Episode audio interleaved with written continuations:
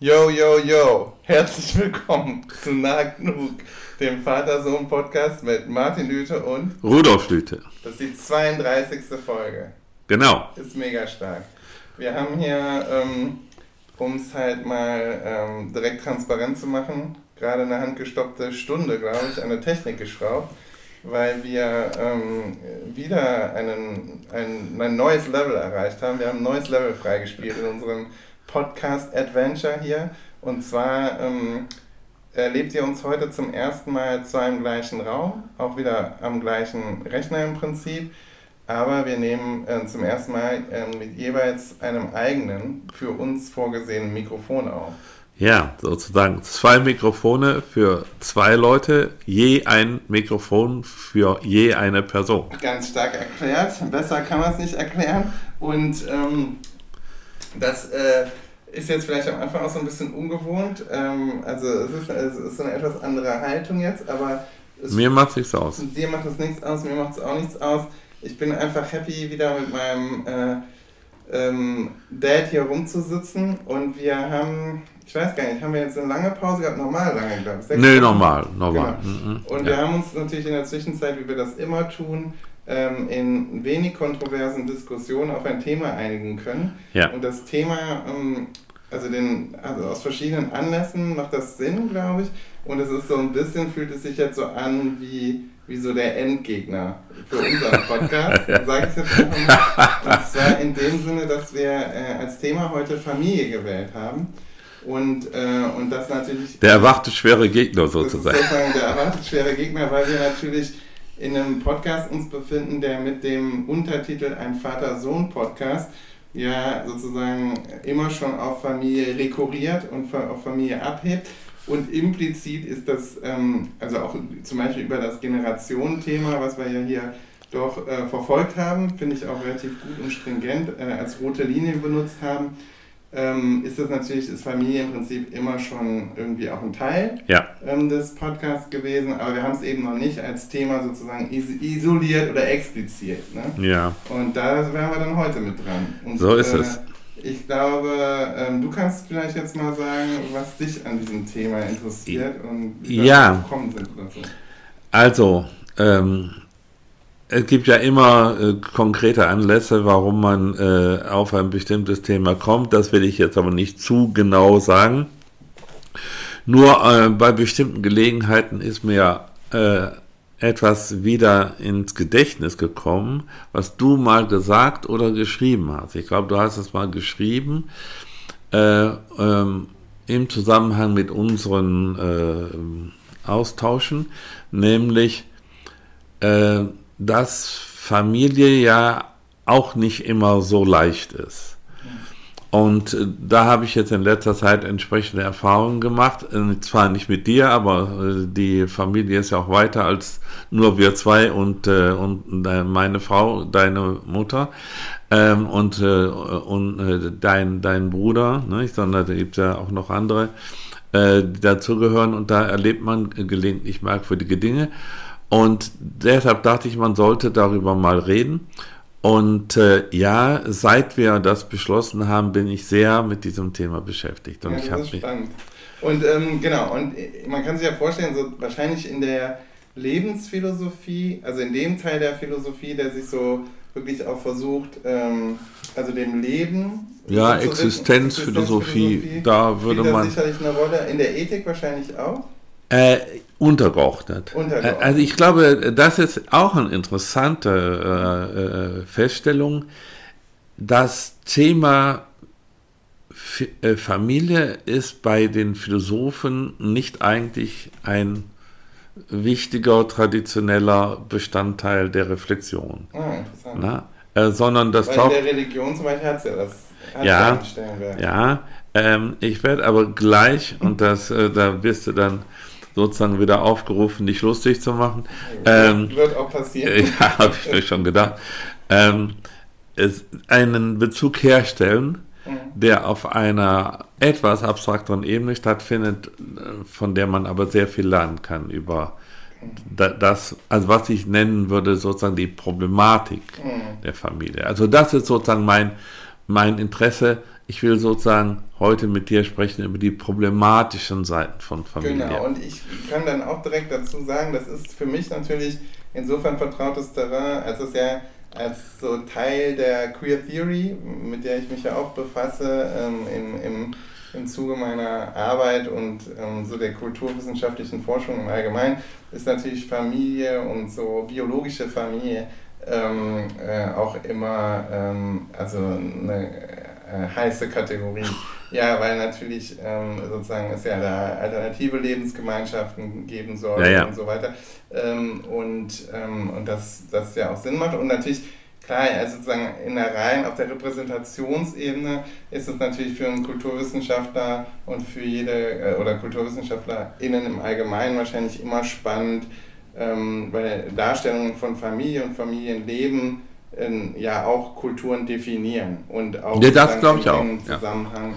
mit ähm, Familien stehen. Und also man kann ja schon mal feststellen, dass sozusagen auch äh, in, in diesem quintessentiellen Happy Ending des Hollywood-Films ja. ja immer Familien Aussicht gestellt wird. Und jetzt könnten wir sagen, als Startpunkt dieser, dieses Podcasts ja auch direkt erwähnen, ist auch ein Grund, warum es damit endet und alles happy endet, aber ja. es ist ja gleichzeitig erst ein Anfang von ja. etwas, was dann nicht immer happy endet. Das ist richtig, genau. ja. Ich habe mich bei meinen Studierenden schon mal schwer unbeliebt gemacht, indem ich gesagt habe, so eine Hochzeit, ja, mhm. so eine Hochzeit wird da beschrieben als der schönste Tag des im Leben.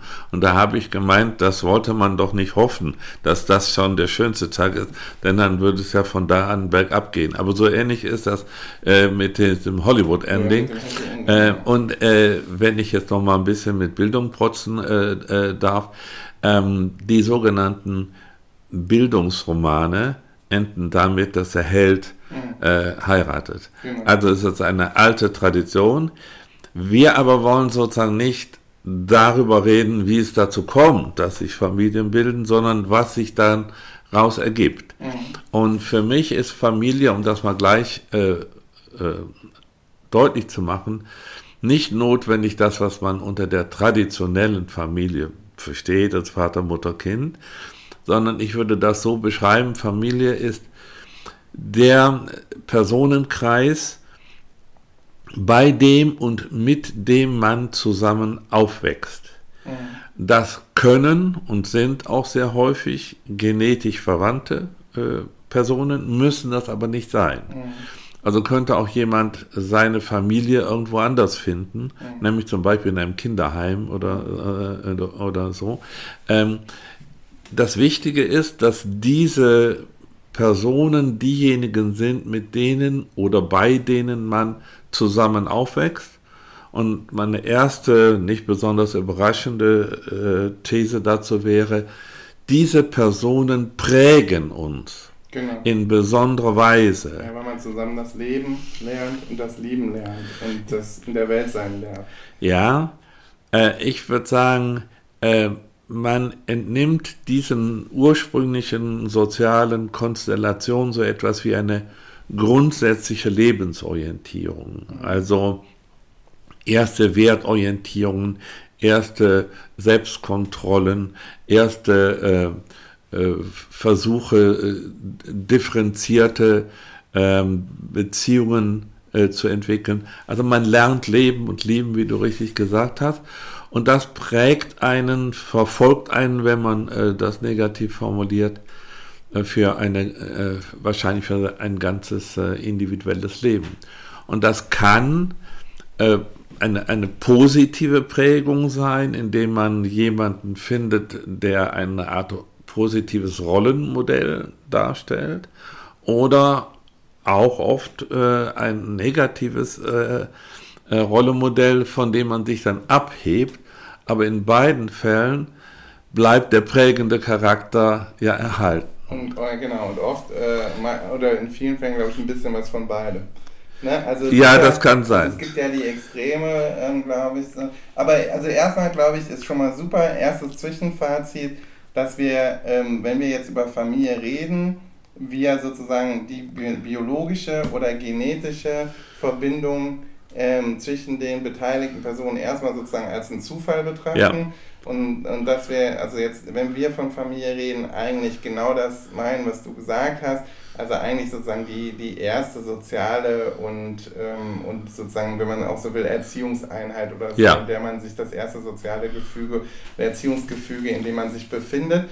Und, ähm, und genau, und das ist natürlich, ähm, ähm, man sagen kann, also bei der, bei der Familie, die auch noch genetisch miteinander sozusagen verwoben ist, biologisch, gibt es dann vielleicht zusätzlich dieses, ähm, eben diese interessante Frage von Nature und Nurture, ne, die Ja. jetzt aber, glaube ich, Das wäre für mich jetzt nicht der entscheidende mich auch Punkt. nicht zentral ist, aber glaube ich, als jetzt, ähm, äh, also als ein biologischer Vater von zwei Kindern fragt man sich natürlich schon manchmal, ah, ist das jetzt von mir? Kommt das Oder- aus meinen Genen? Kommt das aus den Genen meiner Familie? Wenn ja, aus welchem Teil und so? Da, das ist sozusagen ähm, einfach nur, äh, also äh, ne, ne, etwas, das, das macht es für mich irgendwie manchmal so ein bisschen kurios oder, oder, äh, oder da werde ich manchmal neugierig oder komme ins Grübeln. Aber genau, also wichtiger ist, glaube ich, zu sagen, das ist eher ein Zufall und die Menschen, die uns prägen, ähm, so ab so früh, die, die behandeln wir jetzt als Ja, Familie. genau. Und die haben eben, genauso wie du sagst, das, das strahlt sozusagen über diese Zeit hinaus. Ich bin gleichzeitig, um das auch zu sagen, ich bin so, also ich bin mit äh, Queerungen, wie man das nennen würde, oder sozusagen Verquerungen von Familie als Konzept äh, begrüße ich immer sehr und ich, ich finde dieses, ähm, dieses fatale Festhalten an dieser biologischen Kernfamilie und diesem ganzen heteronormativen, patriarchalen, was ja unsere Bundespolitik zum Beispiel auch macht, ne? äh, qua Gesetzgebung und Steuererleichterung und, und, und, ne? und dem äh, berühmten, unter dem berühmten Schlagwort der quote-unquote, äh, in Anführungsstrichen Homo-Ehe und so, also dass diese ganzen, ähm, dass man da so, so Privilegien fortschreibt, ne, das, das, dem stehe ich komplett skeptisch gegenüber. Gleichzeitig finde ich auch, gibt es in der amerikanischen Kultur, gerade so in der Gegenwartskultur, gibt es auch so einen inflationären Begriff von äh, Bro, Bro und Bruder und Brudi, das hat es auch so ein bisschen schon ins Deutsche geschafft. Und da denke ich auch immer so, ja, wenn jetzt aber jeder dein Brudi ist, Dann ist es sinnlos. dann ist es auch so ein bisschen sinnentleert. Ne? Ja, ja. Das ist ja so, also jeder Bekannte, mit dem er mal drei Kippen geraucht hat und mal eine Nacht um die Häuser gezogen hat, ist dann äh, gezogen, ist dann direkt ein Bro. Das finde ich dann auch immer, es ist, so ein, es ist auch so ein interessantes Konzept. Da hätte ich gleich, also gerade so für die amerikanische Kultur finde ich das spannend. Ähm, Ja, kann ich aber gar nichts Sinnvolles zu sagen. Brauchst du auch nicht. Ja? Äh, mir ist wichtig, Familie hat das Besondere an sich, also in dem gerade wohl definierten Sinne, hat Familie das Besondere an sich, dass sie die erste Instanz ist, die prägt. Die erste Instanz. Und dann denke ich so, the first cut is the deepest. Nicht? Also die ersten Prägungen sind die nachhaltigsten. Und äh, da lernt man zum Beispiel ähm, eine Art äh, enge, enge persönliche Bindung einzugehen. Und diese enge persönliche Bindung äh, kann einen sehr befördern. Sie kann aber auch äh, später hinzukommende Bindungen behindern, einschränken, umlenken. Und, und das meine ich eben mit Prägung. Nicht? Also äh, es ist ähm, äh, es ist so, als ob man geformt wird und, äh, in, und dann passt nicht mehr alles äh, zu dieser Form, was vor der Prägung vielleicht noch dazu gepasst hätte. nicht? Und deshalb meine ich, ist Familie äh, wichtig und da ist es mir vollkommen egal. Wirklich, äh, ist auch für diese theoretischen äh, Zugang von mir völlig gleichgültig, äh, in, in was für einer sozusagen traditionellen oder neueren oder äh, gemischten äh, Konstellation da die prägenden Gestalten auftauchen.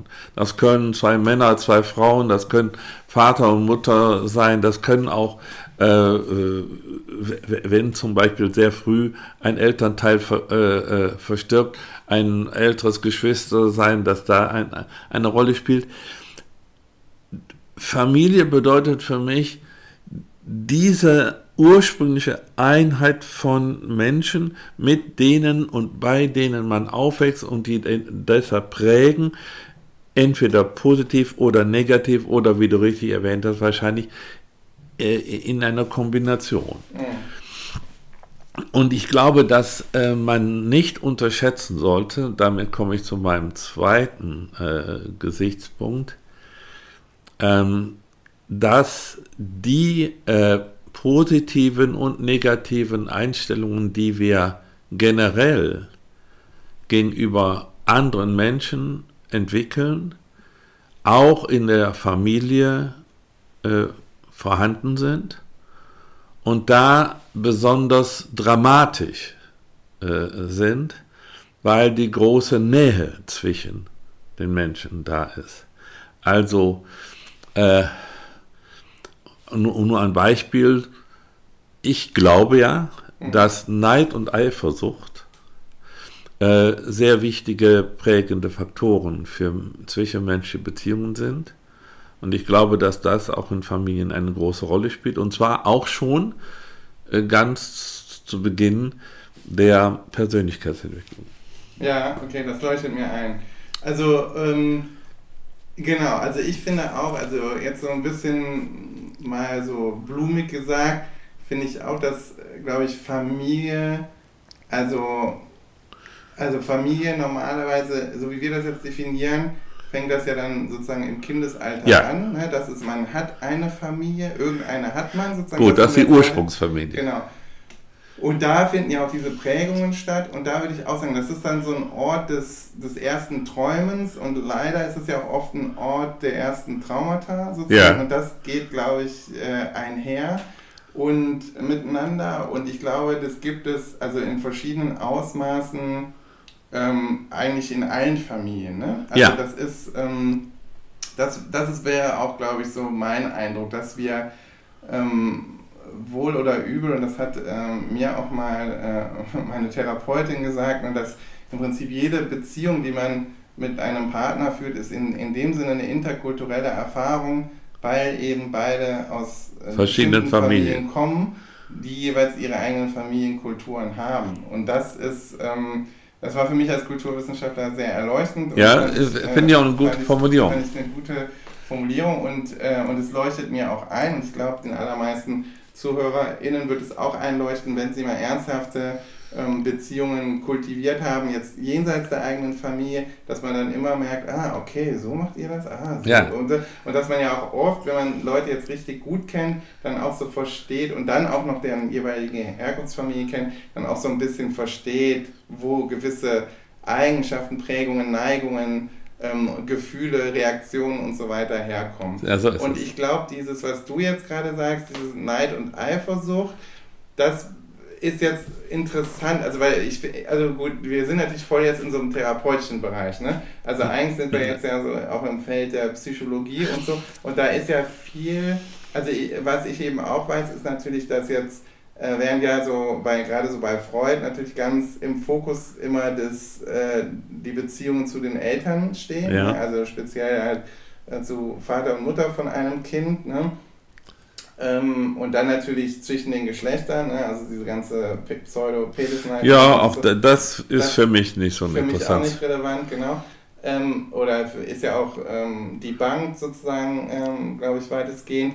Ähm, also sowieso die ganze freudianische, ähm, also wer macht noch diese Art von Therapie. Aber was natürlich klar ist, ist, dass, äh, oder was man eben glaube ich, jetzt auch festgestellt hat, wie prägend so geschwisterliche Beziehungen Das ist also genau auch mein Fokus jetzt. Diese intergenerationellen Beziehungen, sondern dass auch die Beziehungen zu den jeweiligen ähm, äh, sozusagen zwischen die Schwestern.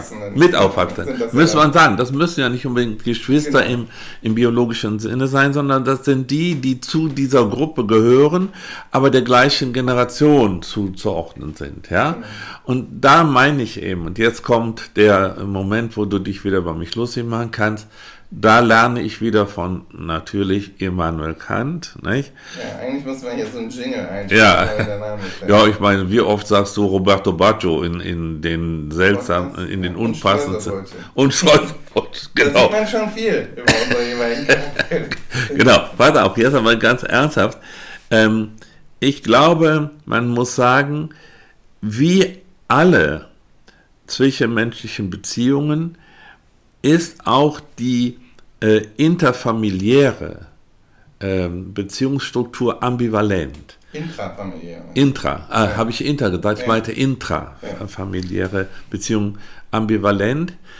Und da gibt es von äh, dem eben zitierten Immanuel Kant eine schöne, ein bisschen bissige Formulierung, nämlich, dass Menschen einander nicht leiden, aber auch nicht voneinander lassen können. Mhm. Und das kann man auch so interpretieren, und so hat er das auch gemeint.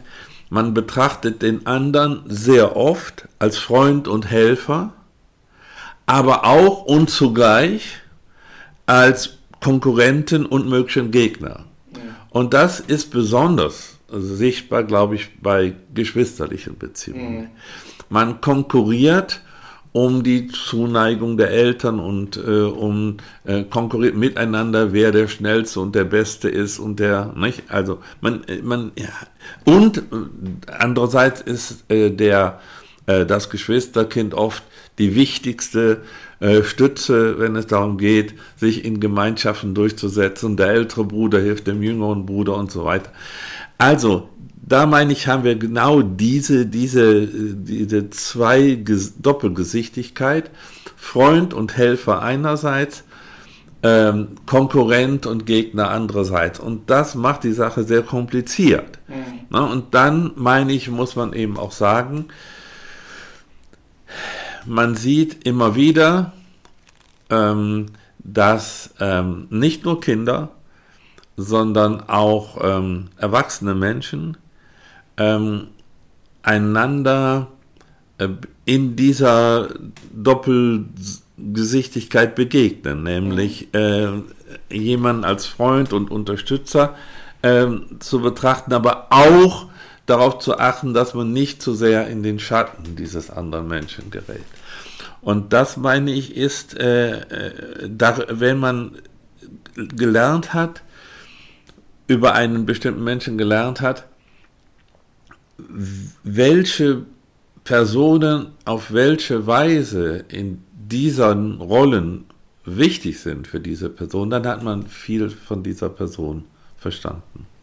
Ach so, also du meinst jetzt so, zeig mir deine, dein Verhältnis zu deinen Brüdern und Schwestern oder deinen Mitaufwachsenden und ich sag dir, wer du bist. Ja, ja, wenn man das so sagen okay. möchte, ja. Ja, äh, wobei das natürlich nicht der, das komplette Bild ist. Mhm. Aber ich sagte ja, dann hat man viel gelernt. Mhm. Also viel mehr, als wenn man äh, gelernt hat, dass man ein, ein, dass man Menschen oder, oder, oder, weiblichen oder gemischten oder äh, Geschlechts ist oder freudianisch oder irgend sowas. Mhm. Ich meine das. Äh, dabei, ich habe auch mal ge gelernt, äh, dass es psychologische Theorien gibt, die insbesondere die Geschwisterkonstellation wichtig finde. Das heißt also, für die Entwicklung eines Menschen ist es wichtig, ob man der, der Älteste oder der Jüngste oder der Mitte oder der Fünfte oder der Siebte äh, ähm, äh, Abkömmling einer Familie ist. Da, also da, auf solche, äh, solche Finessen will ich mich gar nicht einlassen. Ich will nur sagen, ich glaube, man soll diese, diese Kombination von ähm, Kooperation und Konkurrenz als Grundmuster auch intrafamiliärer Beziehungen ernst nehmen. Genau, und ich glaube, das Problem wäre dann sozusagen wahrscheinlich das, das Umsetzungsproblem. Also ich bin da, das ist jetzt, finde ich, wenig kontrovers. Ich finde, mhm. dass da, da bin ich jetzt nicht irgendwie anderer Meinung. Ich glaube, was halt äh, sozusagen kulturwissenschaftlich interessant ist, ist natürlich, dass dann die, ähm, die Strahlkraft und die Bedeutungskraft von Familie jetzt auch so gerade so im herkömmlichen Sinne aber sozusagen in, den, in der Nähe, ne?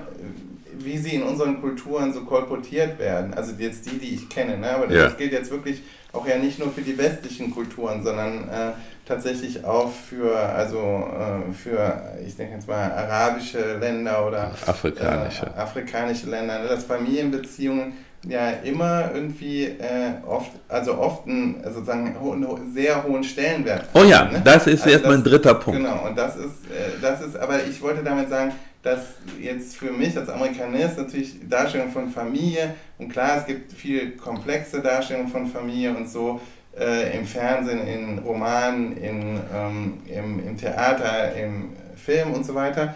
Aber, ähm, aber es ist natürlich doch immer so dieses, es gibt halt so ein, ein doch immenses, zwanghaftes Hochhalten und Festhalten an Familie als irgendwie ideal.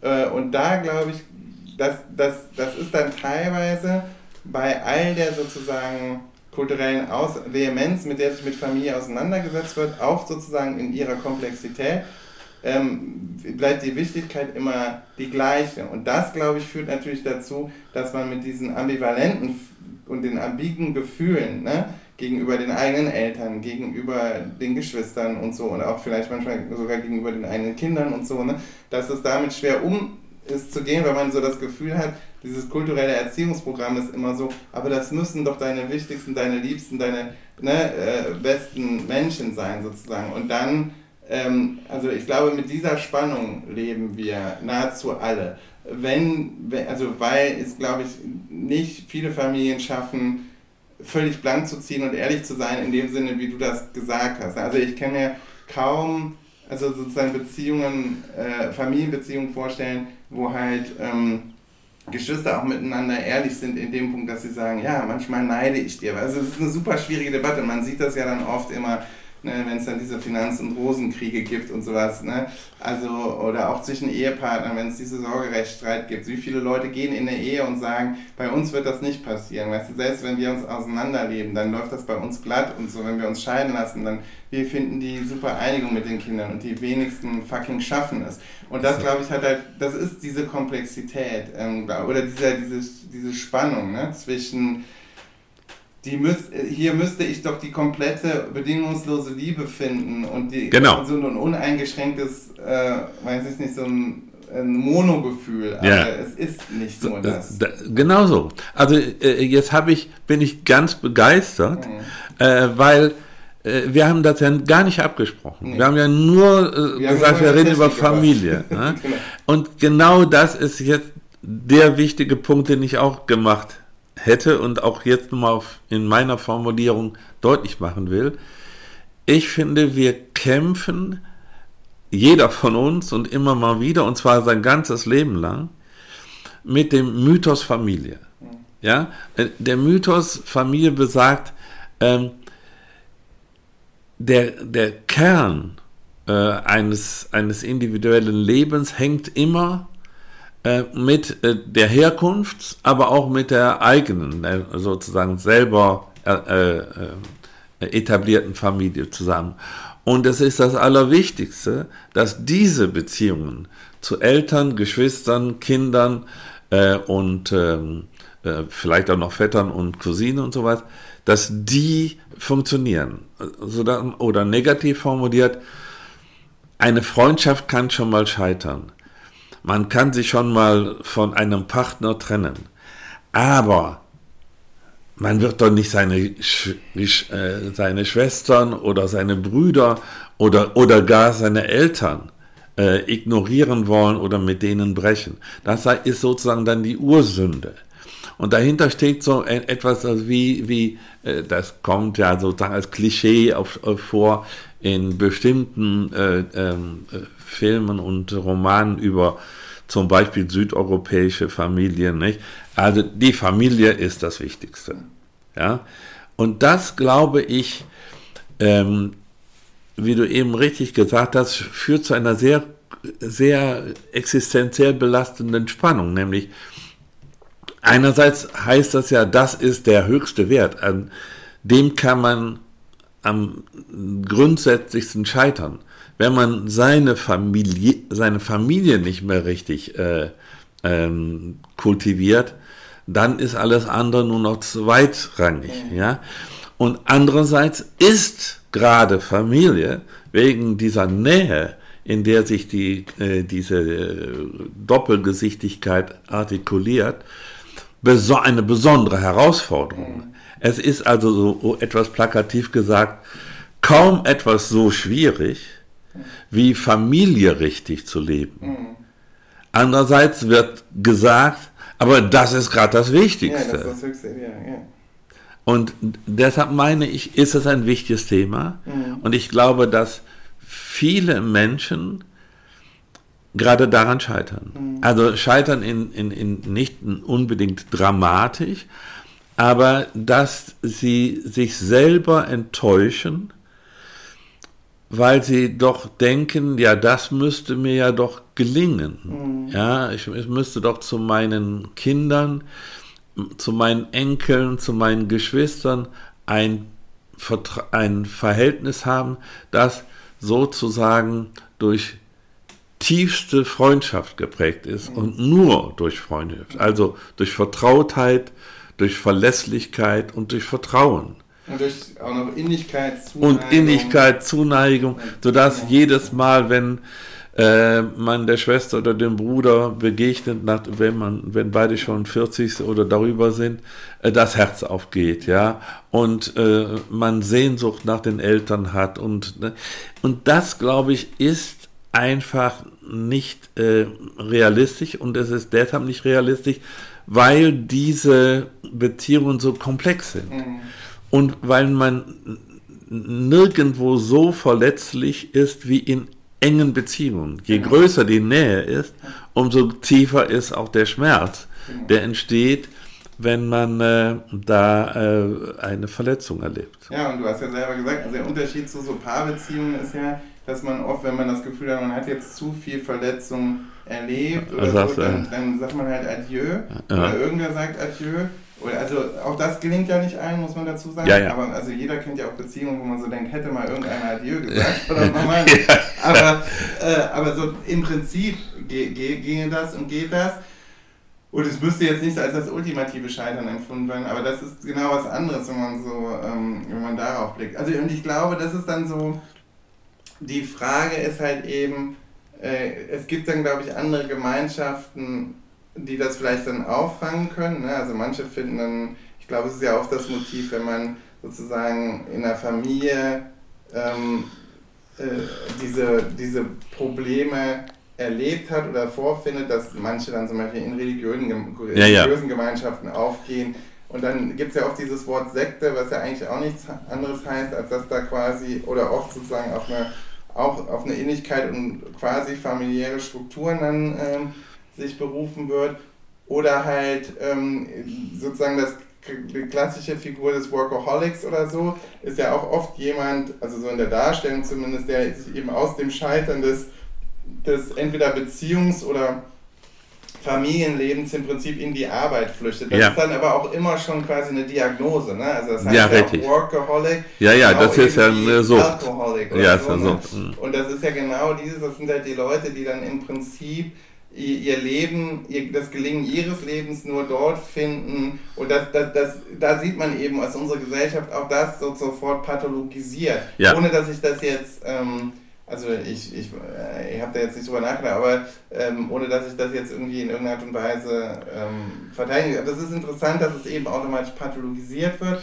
Und ich finde halt eben schon auch die, ähm, ja, also, weil es gibt sie zwar diese Darstellung, aber also ich wünschte mir, du bist ja immer der eigentlich, der das sagt, dieses Maßvolle, man wünschte sich eigentlich eine etwas, ähm, eine Darstellung von Familie und Vorstellungen von Familie und auch ein Leben von Familie, also eine Lebenspraxis für Familienleben, ähm, die mehr Grau zulässt. Also die nicht so schwarz und weiß sein muss, weil ich habe das Gefühl, man kann ja, also man kann ja auch einfach mal denken, ach, also es gibt vielleicht auch mal eine Lebensphase, wo man sich weniger nahe ist. Ne? Also ja. zum Beispiel jetzt, ich nee, sag jetzt einfach mal hier, mein Bruder und ich, wir sind uns immer nahe geblieben. Ja. Ne? Und wir waren aber, also wir waren uns natürlich super nah als Kinder, weil Shoutout an den Erik, der ist halt einfach ein super cooler, großer Bruder gewesen, gerade so in der Zeit, wo es ja so diese Stereotype vom großen Bruder ja, ja. als gemeinen Übeltäter. Ja, ja. Ne? Also gerade dem hat er gerade nicht entsprochen. Dem hat er null entsprochen. Der war ja wirklich, er hat mich ja weinend durch Hotels getragen und so. Also der war ja immer für mich da und ist es ja auch immer noch. Aber, aber trotzdem gab es dann Lebensphasen, wo halt auch klar war, dass man, dass, dass, dass so ein bisschen von dieser Magie dann mal verloren war. Ist dann, lässt sich dann aber auch wieder herstellen, ne? Äh, glaube ich. Aber, oder dass eben Distanzen, geografische Distanzen, ja. auch so Lebens, weltliche Distanzen. Also wer lebt in einer Paarbeziehung, wer ist noch Schüler und Teenager und wer ist schon Student und ambitioniert und so. Nur dass das natürlich ähm, einfach sozusagen, die Beziehungen sind eben auf diese Art und Weise komplex, dass ja. sie dann auch, ähm, dass man diese Nähe und Distanz, die ist aber nicht absolut oder die muss nicht absolut sein. Und ich finde, da bräuchte es eigentlich eine allgemeine, also persönlich individuelle Ehrlichkeit. Ähm, dann müsste man auch, glaube ich, nochmal komplett überlegen, ob es da nicht so auch Kommunikationsregister bräuchte, also nochmal so, ähm, ne, ähm, also dass wir uns auch dann, dass es sprachlich irgendwie einfacher ist, über diese Komplexität nachzudenken. Ähm, ja, und auch eben kulturell, ne, dass nicht immer dieses Happy End ist nur Familie und dann wird alles geil, dass es damit aufhört, sondern und dann aber auch nicht immer nur dieses äh, das andere Extrem, diese ganz krassen Familien, wo dann einer psychopathisch ja, ja, und, und, und, alle tyrannisiert ja, und äh, umbringt. Also das, nee, das ist, äh, also insofern greife ich gerne auf, was du sozusagen äh, ironisch wieder äh, eingeführt hast, nämlich die Rede von dem rechten Maß. Ähm, äh, ich meine, man kann da, man kann wirklich folgende Formulierung aus dieser Rede vom rechten Maß ableiten auch Familien sind ähm, äh, nicht nur fragile und komplizierte, sondern auch sehr menschliche Einrichtungen. Und man darf auch da von sich selber und von den anderen nicht zu viel erwarten. Man muss in den Erwartungen an sich selber und in den Erwartungen an die, an die anderen maßvoll sein. Ähm, also man darf nicht erwarten, dass man sozusagen aus äh, diesen familiären Zusammenhängen nur Positives erfährt oder ähm, von sich selber erwarten, dass man da nur Positives äh, empfindet und ja. hineinspielt. Ähm, und insofern meine ich ja, du hast recht, äh, ein, ein großer, ein, eine große kulturelle und sozialpsychologische Leistung wäre schon, äh, äh, äh, vollbracht, wenn wir lernten, äh, diese komplizierten und ambivalenten ähm, Beziehungen innerhalb von Familien ganz ehrlich und entspannt anzusprechen, statt wie das oft natürlich äh, geschieht und auch schwer zu vermeiden ist unter den gegebenen Umständen, ähm, da immer sozusagen Verletztheiten und äh, empfindet oder sozusagen äh, Verletzungen selber produziert. Also ich glaube, dass diese, es gibt, so würde ich das psychologisch sagen, es gibt eine Überempfindlichkeit bei der Thematisierung intrafamiliärer äh, Komplikationen und Spannungen. Mhm.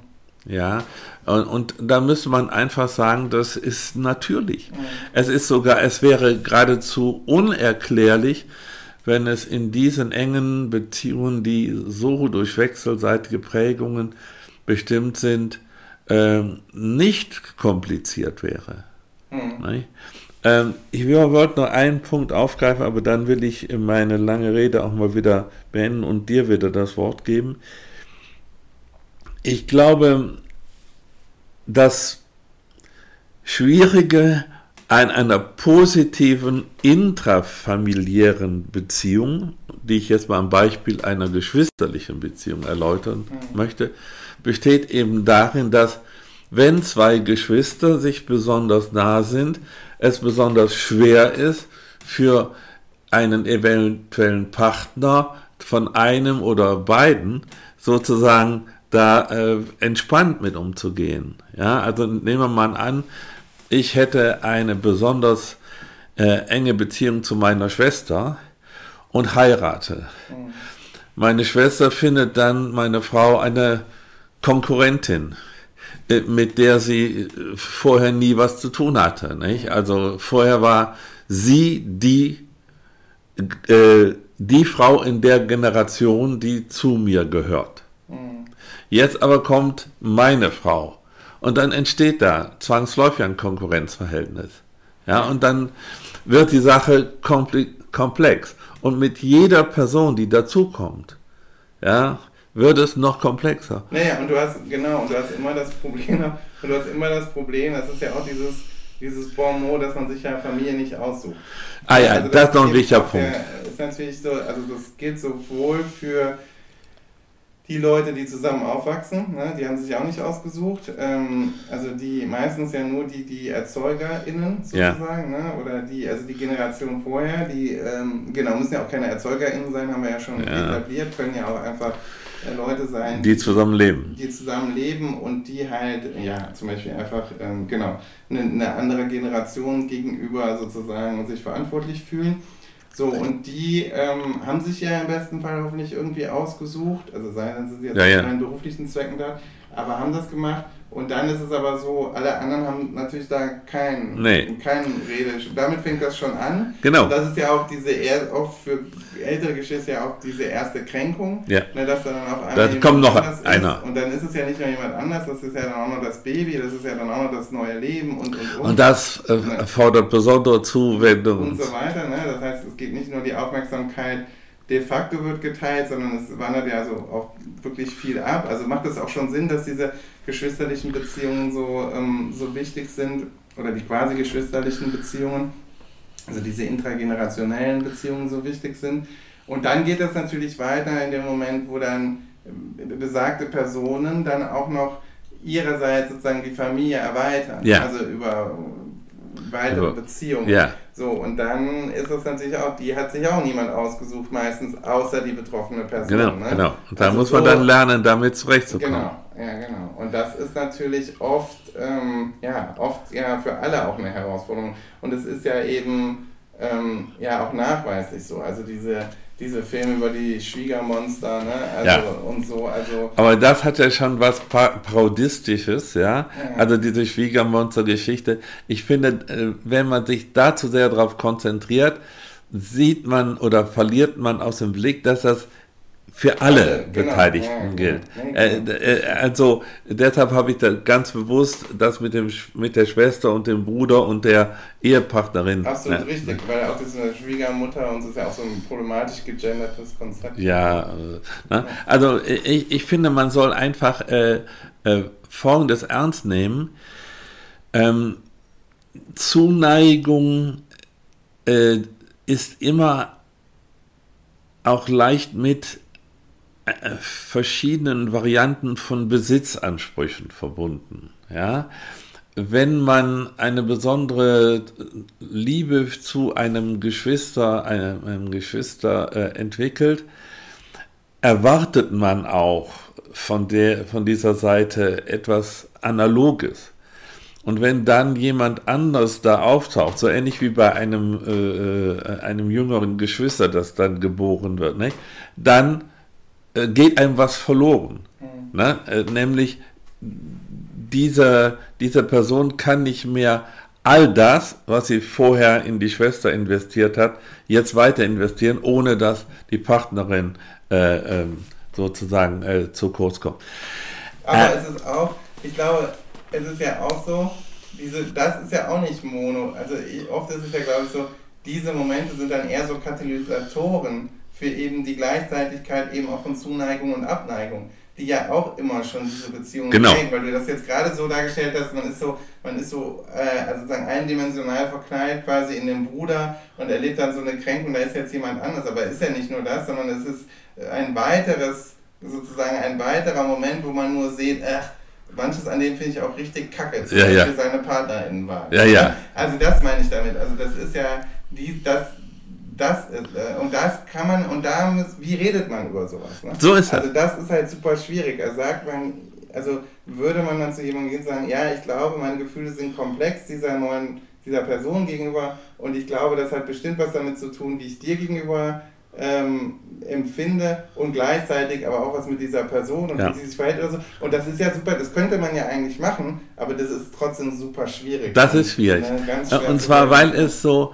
weil äh, man äh, mit der Erwartung verbunden, äh, nee, konfrontiert ist, dass man gerade in diesen innerfamiliären äh, Dialogen besondere Sensibilität äh, an den Tag legen muss und schon auf keinen Fall jemanden unnötig verletzen darf. Und das Risiko ist natürlich immer da. Mhm. Ähm, und noch etwas hast du sehr richtig herausgehoben. Äh, auch da muss ich jetzt natürlich das Ganze wieder philosophisch äh, äh, überhöhen und sagen, ja, Familie ist ein ganz besonders drastisches Beispiel dafür, dass das menschliche Leben nicht im Wesentlichen oder überwiegend aus eigenen Handlungen und Entscheidungen besteht, sondern äh, zu einem sehr großen Teil auch aus dem, was wir Philosophen Widerfahrnisse nennen. Mhm. Ne? Uns passiert das. Du wählst nicht deinen Bruder, sondern der passiert dir. Ja? Äh, deine Eltern passieren dir auch. Und übrigens auch die Kinder passieren ja den Eltern. Nicht? Es ist ja nicht so, dass sie die äh, äh, sozusagen konstruieren, mhm. sondern die, äh, das sind eigene Leben, die so oder so ausfallen können mhm. und zu denen man so oder so äh, stehen kann, wenn die sich entwickeln. Und da bleibt auch immer die Ambivalenz, nicht? Weil da gibt es, also auch wieder so ein Klischee, ne? also die Mutterliebe, ja. Die Mutterliebe, die, das Kind kann sein, wie es will. Es kann sich auch benehmen, wie es will, aber die Mutterliebe bleibt immer erhalten. Nicht? Und wenn die Mutterliebe nicht erhalten bleibt, dann ist die Mutter irgendwie äh, äh, ein ganz schlimmer Vogel. Nicht? Ähm, während man ernsthaft sagen müsste, ein Kind ist auch ein Widerfahrenes und das kann eine solche Herausforderung für äh, Vater und Mutter ja, und auch Geschwister sein. Bitte? Ja, ich sag, tut mir leid. Ja, ja. äh, äh, du brauchst dich jetzt äh, bei, äh, bei mir nicht zu entschuldigen, denn ich betrachte dich als ein positives Widerfahrenes. Ja, ja, ja. ja, gut. Äh, auch übrigens den, den, anderen Sohn. Also ich, ich, das ist jetzt keine Klage. Das ist wirklich nur eine Beschreibung. Es soll heißen, wir sind nicht für die Familienkonstellationen verantwortlich, aber sie fordern uns in besonderer Weise heraus. Und das ist bes deshalb besonders tragisch, weil wir so wenig Einfluss darauf haben. Wir wählen das nicht. nicht? Die, diese, diese Begegnungen passieren uns. Sie sind Widerfahrnisse. Ähm, dennoch muss ich sagen, ähm, ich sehe keine Alternative, nicht? Äh, also man muss einfach, man muss sehen, wir werden immer in solchen Konstellationen aufwachsen und äh, leben und äh, deshalb ist es wichtig, das auf eine andere, entspanntere Weise anzugehen, als das in unseren Kulturen, jedenfalls in der mir bekannten, in den mir bekannten Kulturen üblich ist. Ja, man kann, also super schwer, glaube ich. Also lebenspraktisch, ich meine, bin ich sowieso jetzt natürlich nicht der richtige Mann für, aber ich finde so lebenspraktisch klingt mir das auch nicht immer. Aber es wäre natürlich, also wie bei so vielem, wenn man nicht alles so äh, fucking serious betreiben würde, sondern alles auch mit so einem, also wenn man sagen würde, Familie ist eben auch ein kurioses Tier. So, und genauso ist man dann auch, also immer, ich finde, das ist also übrigens auch was, was ich gelernt habe, ne? durch meine ähm, durch meine jetzt also meine Ehe muss man ja sagen, meine jetzt laufende Beziehung würde ich sagen, was das äh, ist vielleicht schlecht. Ich bin ja ich bin ja safe verheiratet. Äh, da, also das ähm, ja irgendwie da ist mir aufgefallen, was ich für ein kurioses Tier bin. Aber sozusagen in der Gleichzeitigkeit, wie ich auch gemerkt habe, dieser andere Mensch, den ich sehr liebe, ist auch ein kurioses Tier. Also sozusagen, und sei jeder sozusagen auf seine Art und Weise. Und es hat Gründe so, ne? Also, und, ähm, und die haben auch, also natürlich bei mir mit euch zu tun und, und äh, mit, mit, dem, mit dem Erik und ja, also wieder, mit allem, was wir eben schon gesagt haben. Ne? Und, ähm, und umgekehrt genauso, bei meiner Partnerin halt natürlich genauso. Und das ist natürlich aber da, das muss man erstmal akzeptieren. Also für mich war das wirklich ähm, krass, also so, das war für mich erwachsen, denn ich weiß ja, das habe ich glaube ich schon mal gesagt in dem Podcast hier, ne, dass ich so weggekommen bin von diesem für mich geltenden Normalitätspostulat. Nee, hast also, du das noch nicht gesagt. Also, dass ich immer so hatte, ich bin normal. Meine Familie so. ist normal. Das ist alles normal. So wie ich bin ja normal aufgewachsen. Ja, ihr wart mal kurz getrennt, aber so, ne, suburban, Deutschland, Bildungsbürger, das war halt für mich die Normalität. Um dann halt aber zu checken, nee, nee, Alter, nix ist normal. Du bist einfach genauso kurios wie ah. alle anderen auch. So und, ähm, ne, und man, also das ist, glaube ich, und äh, da muss, also da muss man dann so eine Haltung zu entwickeln, also, da muss man dann eine gute Haltung zu entwickeln. Und das finde ich ist nach wie vor schwierig, ne? Also weil dann, also, ne, weil man ja nicht aus, man kann ja nicht aus der eigenen Haut, wie es so schön heißt. Aber trotzdem, ich beobachte mich jetzt immer öfter dabei, wie ich so im Prinzip innerlich, auch in angespanntesten Situationen, so über mich selber trotzdem lachen muss. Wenn ich so denke, ey, du bist schon echt ein kurioses Tier. So, und das ist, glaube ich, so, ähm, das, ist, das, wird mir, das ist mir durch diese ganze Familien- und Beziehungskonstellation ist mir das äh, echt nochmal bewusster geworden, so jetzt im, im mittleren Alter meines Lebens. Also das finde ich jetzt eine wirklich äh, erhellende äh, Bemerkung von dir, äh, die, die mir Anlass gibt, äh, auch noch etwas äh, über meinen eigenen Selbstbeziehungen zu sagen.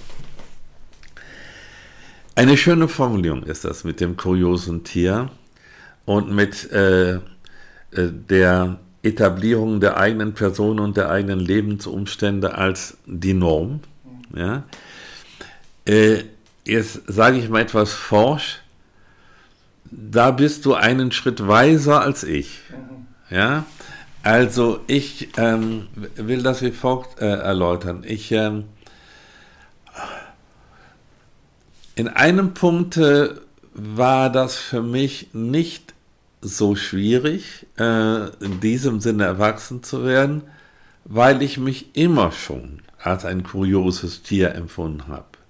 Und das hatte damit zu tun, dass ich eben also äh, von meinem Äußeren und von der ganzen Art, mich zu verhalten und wo ich Talente hatte und wo ich keine hatte, äh, sehr früh schon in so eine Sonderlingrolle ge, äh, gedrängt wurde. Also habe ich mich äh, in dem Sinne nie als sozusagen die Norm, sondern immer als äh, eher, eher die Abweichung, eher als den Sonderling betrachtet.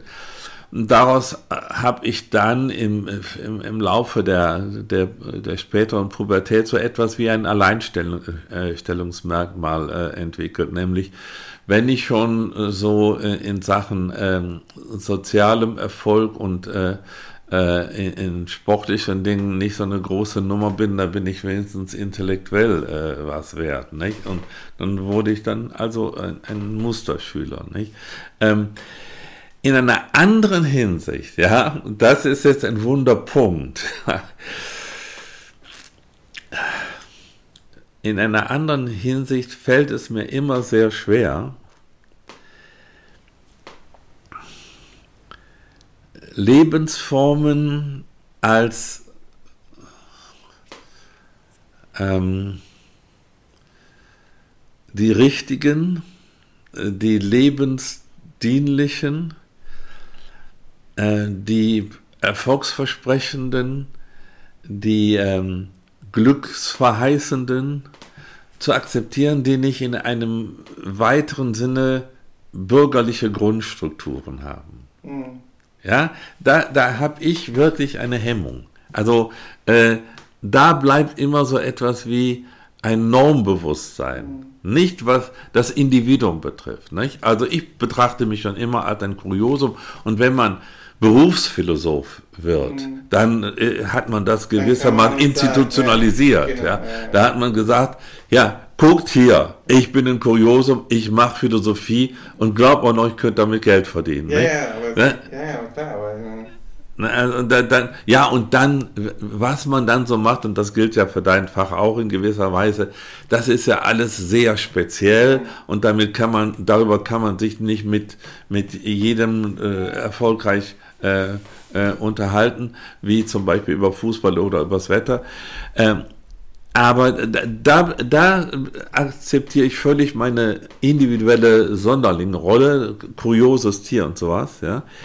Aber was meine, mein äh, äh, sozusagen Alltagsleben, mein, meine Vorstellung von Familienleben betrifft und sowas, da bin ich auf eine äh, ganz mich sehr verblüffende Weise traditionalistisch. Ja. Da denke ich, ja, ich glaube, es ist ganz gut, in, zumindest in einem weiteren Sinne, bürgerliche Werte zu ver verwirklichen. Ja, jetzt ist mir das peinlich, aber das habe ich jetzt gesagt und dazu stehe ich auch.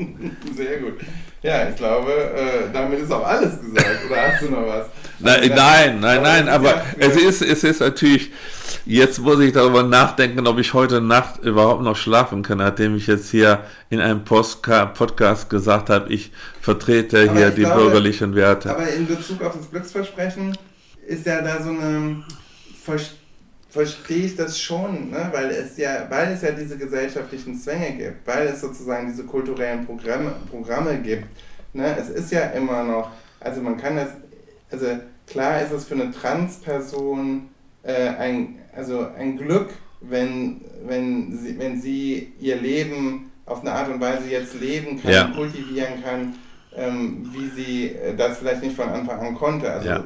ja, ja, das ist eben aber, auch das Schwierige dabei. Aber das gleichzeitig ist natürlich so, in der Gesellschaft ist es natürlich trotzdem immer, weil es, wir leben in einer heteronormativen, patriarchalen Gesellschaft und das tun wir auch wahrscheinlich noch auf Jahre, Jahrzehnte und so weiter, ist das natürlich mit etwas verbunden, nämlich es ist schwieriger. Es ist eine Abweichung von einer gesellschaftlich etablierten Norm. Wir arbeiten jetzt daran, dass das nicht mehr so ist oder dass das zumindest keine Rolle mehr spielt. Aber das, das geht ja auch immer noch, es geht ja, sehr, es geht ja selbst für, für Leute ähm, mit einer anderen Hautfarbe in Deutschland. Ja, ja, ja. Schwarze, ja. Ist ja egal, ob die deutsch sind oder nicht. Das Leben dieser Menschen ist, ist anders. anderes. Ist anders. Und, ja, ja, ähm, das ist, sehe ich auch. Ne, und insofern also in Bezug darauf ist es ja, also es wäre ja naiv zu sagen, es ist ja, es ist ja sozusagen diese, diese naive Idee des Colorblindness, zu sagen, naja, nee, Farbe und so, das sehen wir ja. doch alles gar nicht, nicht, ob jetzt trans oder nicht oder so. Natürlich, in dem Moment, wo das sichtbar ist,